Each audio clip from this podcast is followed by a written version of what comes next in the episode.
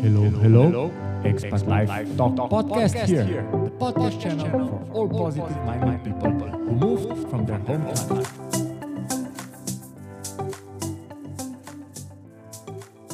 The podcast where the host Nenad starts interviews and lectures about living and working in a new country, covering daily topics like business, career, networking, cultural differences with pros and cons of living as an expat.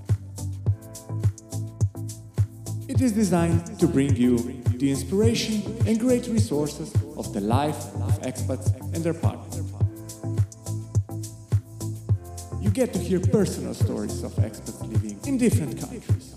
The podcast is hosted by me, Nenad Starts, Slovenian, with work and living experience in three different countries.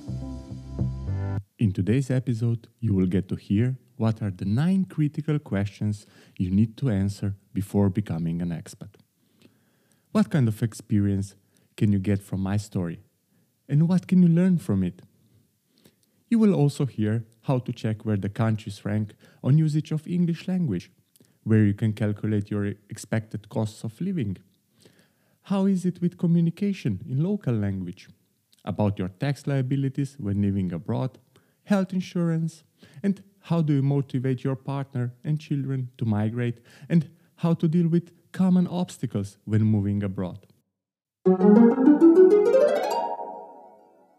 I want to thank you so much for all nice comments you've sent me on the first episode, where I shared my challenges and lessons I got as becoming an expat. Today, you will also get to hear how I moved my family to another country in just 14 days. So prepare yourself for a nice episode and grab some healthy food if you're listening at home. Don't forget to comment what you liked or learned and leave a review on Spotify or Apple Podcasts after the episode so also others can benefit from it.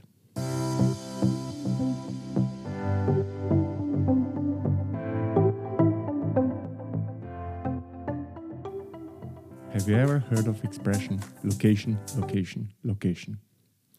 You know, people often struggle with choosing the right location, either when purchasing property or planning to move abroad. Location is a significant factor that you need to take into the consideration. You should always do your research about a particular place so you get to see if it meets your expectations. So, what is important when you think of location you want to move? Is it weather? Is it safe environment? Or maybe culture? Better business opportunities? Or do you just want to go and study in a foreign country so you can learn the new language? For me, it was a new career opportunity, better lifestyle, and easier integration in community than in Austria. I did my research on how English is used in the Netherlands, and I bet you didn't know that there is a ranking available where you can see how certain country ranks. I will put the link in the show notes so you can check for your location, but just so you know, the country ranked as number one by English skills in the world outside of Anglosphere from 2019 onwards is the Netherlands. The second motivation for me was also working in European headquarters and potential promotion possibilities. You know, as an expat, you are investing a lot of time and money, so make sure that you get good returns on all your efforts. Same as with the research on location, I also checked how expensive the life in the Netherlands is. For this, I used Numbeo. I'll also put the link in the show notes. It's a webpage where you can compare your current city with the city you're planning to move. You get price comparisons for restaurants, groceries, transportation, utilities, sports and leisure, uh, childcare, clothing, rent, and the most important one, salaries. So I used this tool for my salary negotiation. At least I knew what I could expect from the salary that the company offered. Have you ever thought that you got a good deal and due to lack of your own research found out later that the offer was after all not that good as it looked like in the first place? Let me know. I'm sure there's some of you. I think that after everything you heard in the last 5 minutes, you can already answer yourself The third question Can I communicate in the local language? I can't just yet, but planning to learn the Dutch language. Since Dutch people like to speak English very much and always want to help you if they see you struggle with their language, this is a huge disadvantage when you want to learn local language. You need to practice, practice, practice. I've learned a little trick from some of my friends here. They just said that they don't speak English. So the Dutch people needed to be patient with them when struggling with the Dutch language. The fourth important question you need to answer yourself is what will be your tax liabilities when living abroad? Knowing how the taxation policy applies in certain country will help you to be better prepared to manage your finances. For instance, a professional in Japan have to pay up to 45% of his salary as a tax. However, US citizens will have to pay tax no matter where they live and work abroad. It is important for you to talk to an expat tax advisor if you're moving abroad to discuss your global tax requirements. In my case, I did seek a professional advice, and in the Netherlands, there is a special 30% ruling that you can get as a tax benefit. I will explain this 30% ruling in upcoming episodes because it takes quite some time, but it's worth it. It currently takes place for five years, meaning 30% of your income is excluded from tax calculation. Fifth thing you should consider is health insurance. Your current health insurance might not be sufficient if you move abroad, so you are obliged to take or have health insurance in a country of your destination. In the Netherlands, mandatory health insurance uh, will cost you around 120 euros per month and it does not cover any dental care. Additionally, you have to pay the excess amount up to a certain threshold. So have this in mind when you are negotiating for your salary.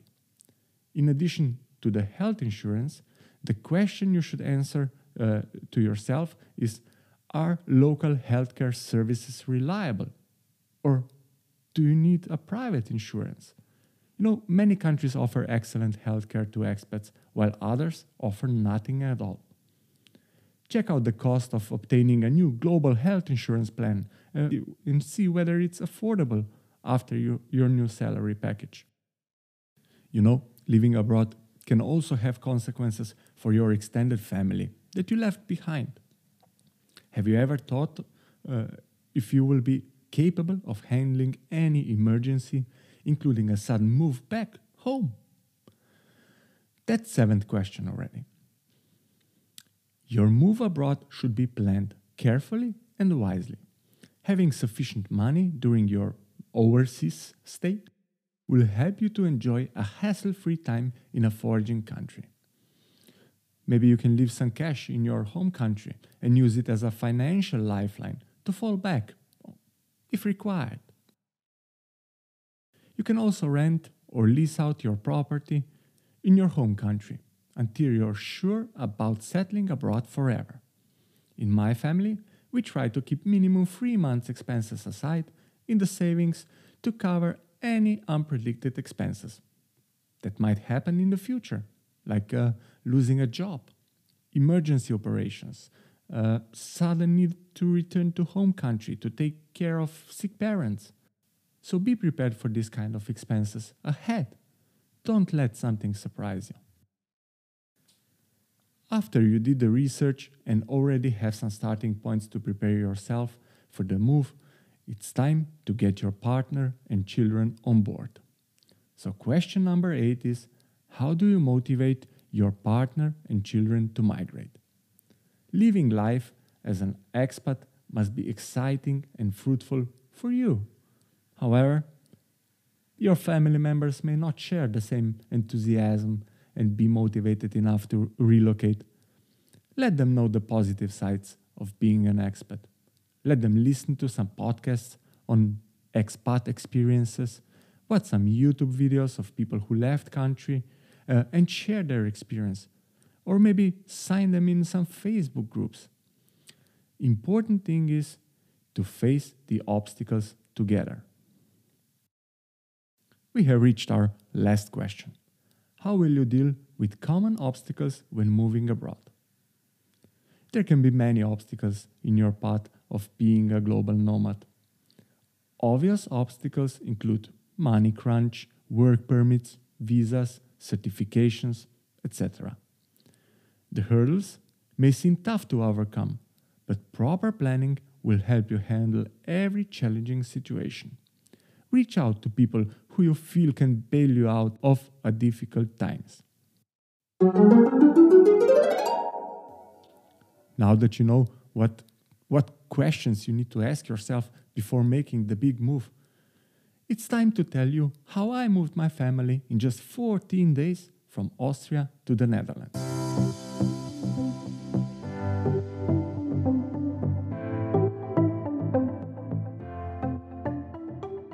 As mentioned in my previous episode, I decided to apply for a job position at European headquarters in summer 2019.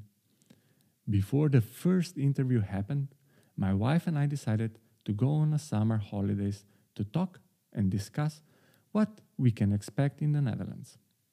After we returned, I had an interview and had a good feeling that we will come to an agreement.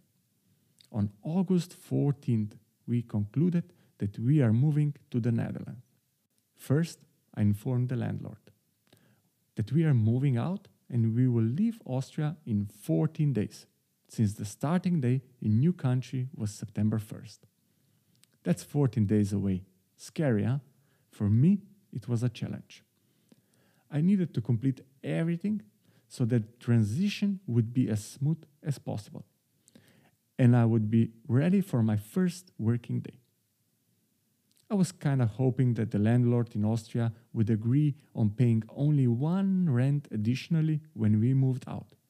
But they insisted that based on our agreement, we have three months notice period, so we needed to pay three months of rent. Second was to find a moving company who would transport our belongings to the Netherlands. That was pretty easy. Third step find the apartment. The housing market in Amsterdam and close by cities was crazy already two years ago. When doing a viewing, multiple people joined, and we had to meet a certain criteria to be appropriate candidates for the apartment. Yeah, you heard it right. To be appropriate. My salary was the first criteria. To rent the apartment, they require you that you need to have minimum two or three times salary than the monthly rent. Once you meet those criteria, the landlord wanted to know more about you and your family, so they were expecting that we write a letter to introduce ourselves and explain why we think we are the best candidates to rent their apartment. Unbelievable. If I compare to my home country, Slovenia, where where I, in role of a landlord, the first question I got is, can we make, make a better deal on the rent? So decrease the rent. The viewings are scheduled when the broker has time and not when you have time. We looked online for apartments and chose 12 or 15 of them which I should go and see. I took the plane to Amsterdam and tried to visit as much apartments as possible in three days with uh, crossed fingers that I will find the one where we could meet the criteria of the landlord. I visited all scheduled ones and finally fell in love with the last one. It was fully furnished in a nice neighborhood with a walking distance to grocery stores, 5 minutes to public transportation, and 10 minutes walk to the Amsterdam forest. I asked my wife to write a letter and introduce our family, you know, with a woman's touch. And we offered to sign the agreement for two years fixed, even if normal agreement is one year. With this move, we hope to get the advantage from the others. It was my final day, and I headed back to the airport and back to Austria. Two days later, I was informed that the landlord agreed and we could finally get the apartment. that we really liked so much. I transferred the deposit and agreed that on the Friday, 30th of August, I would get the keys. Since our new apartment in the Netherlands was fully furnished, we had to sell or throw away all our inventory in a week. I arranged with the moving company that on 29th of August they would come and pick up the stuff in Austria. And I would drive with them to the Netherlands to get the key and move our belongings in the apartment. In the morning, on Friday 30th, we moved our stuff. I drove back with the moving company to Austria to pick up my wife, daughter, and our big cat, and we took the flight back to the Netherlands in the late afternoon. Since we sold both of our cars, and my daughter and my wife already had bicycles, I, as all Dutch people, also wanted to go to the office on the first day with a bicycle. So on Sunday, a day before my official start, I went to the store and I bought myself a new Dutch bike.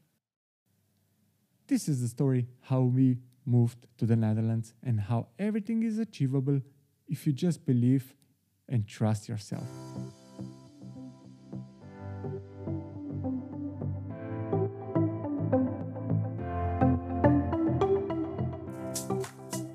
Promised in the first episode, you will get to hear my wife's story on the next episode, so she will be my guest, where you will get to hear how she felt when moving, how it was for her to leave the job again and move to the Netherlands without any job.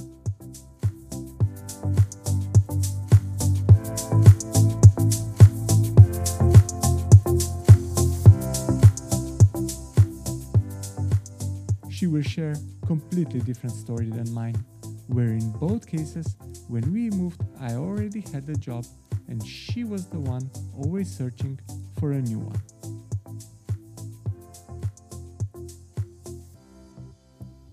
So now it's time for you to go and comment how you benefited from this episode and share it with your friends so also they get to hear this episode. Don't forget to leave a review on Spotify or Apple Podcasts and have a nice, lovely day.